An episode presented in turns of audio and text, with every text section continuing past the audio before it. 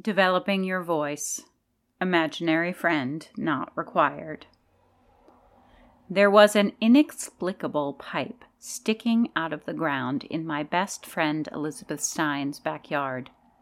We decided there were little people living underground just below.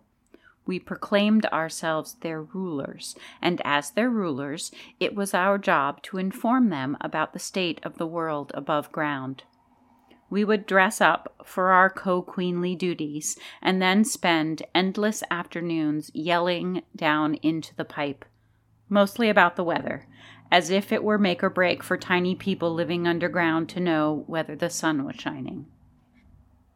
Thus began my lifelong effort to develop my voice. I'm still working on it.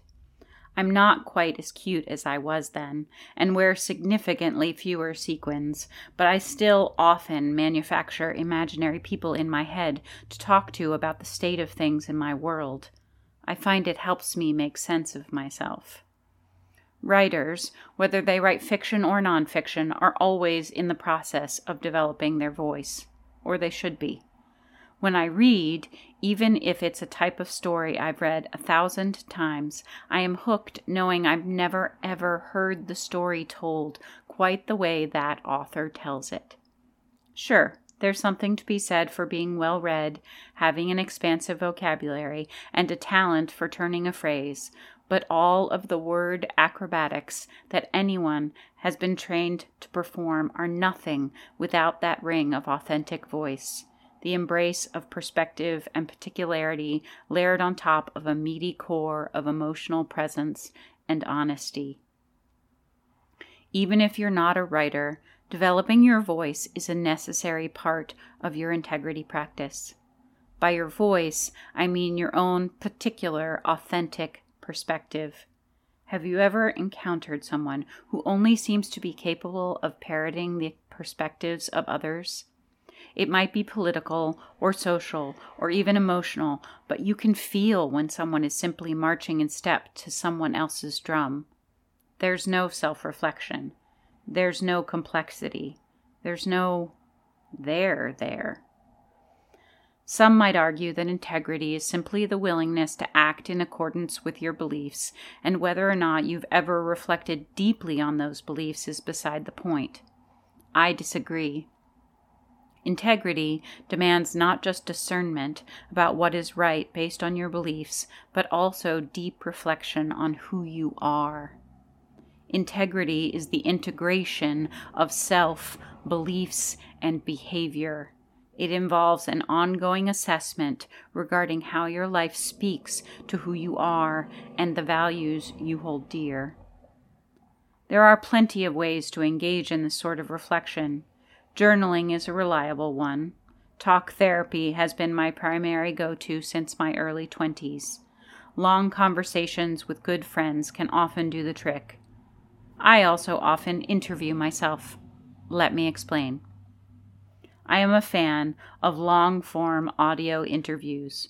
Before the explosion of podcasts, I was a huge fan of Fresh Air, the classic radio interview show with Terry Gross.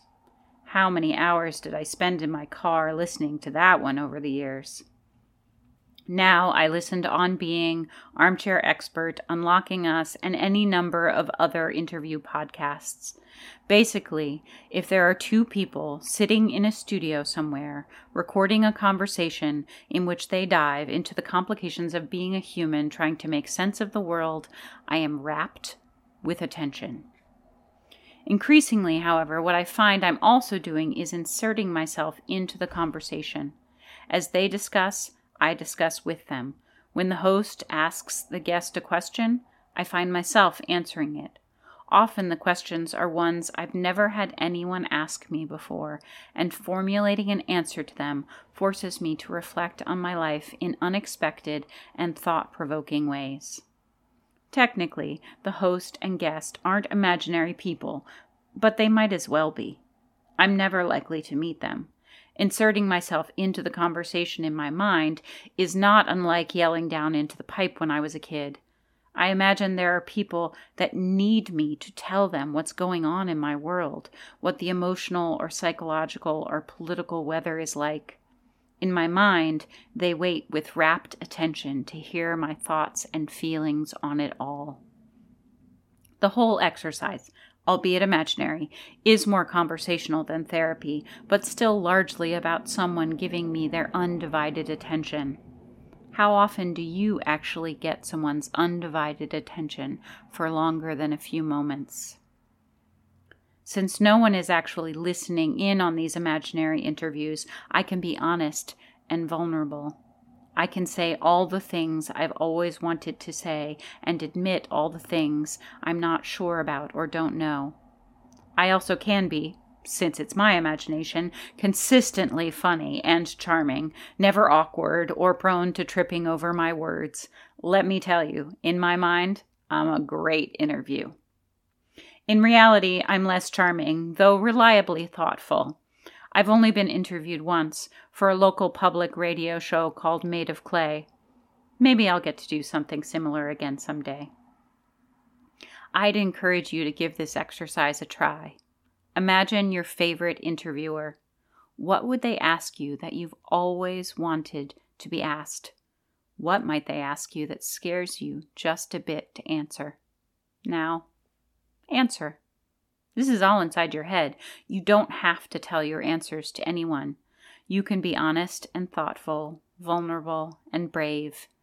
And if you're like me, feel free to pretend that you are delightful, inspiring, and funny as well. No one will tell. So, my friends, tell me what is one question you've always wanted someone to ask you?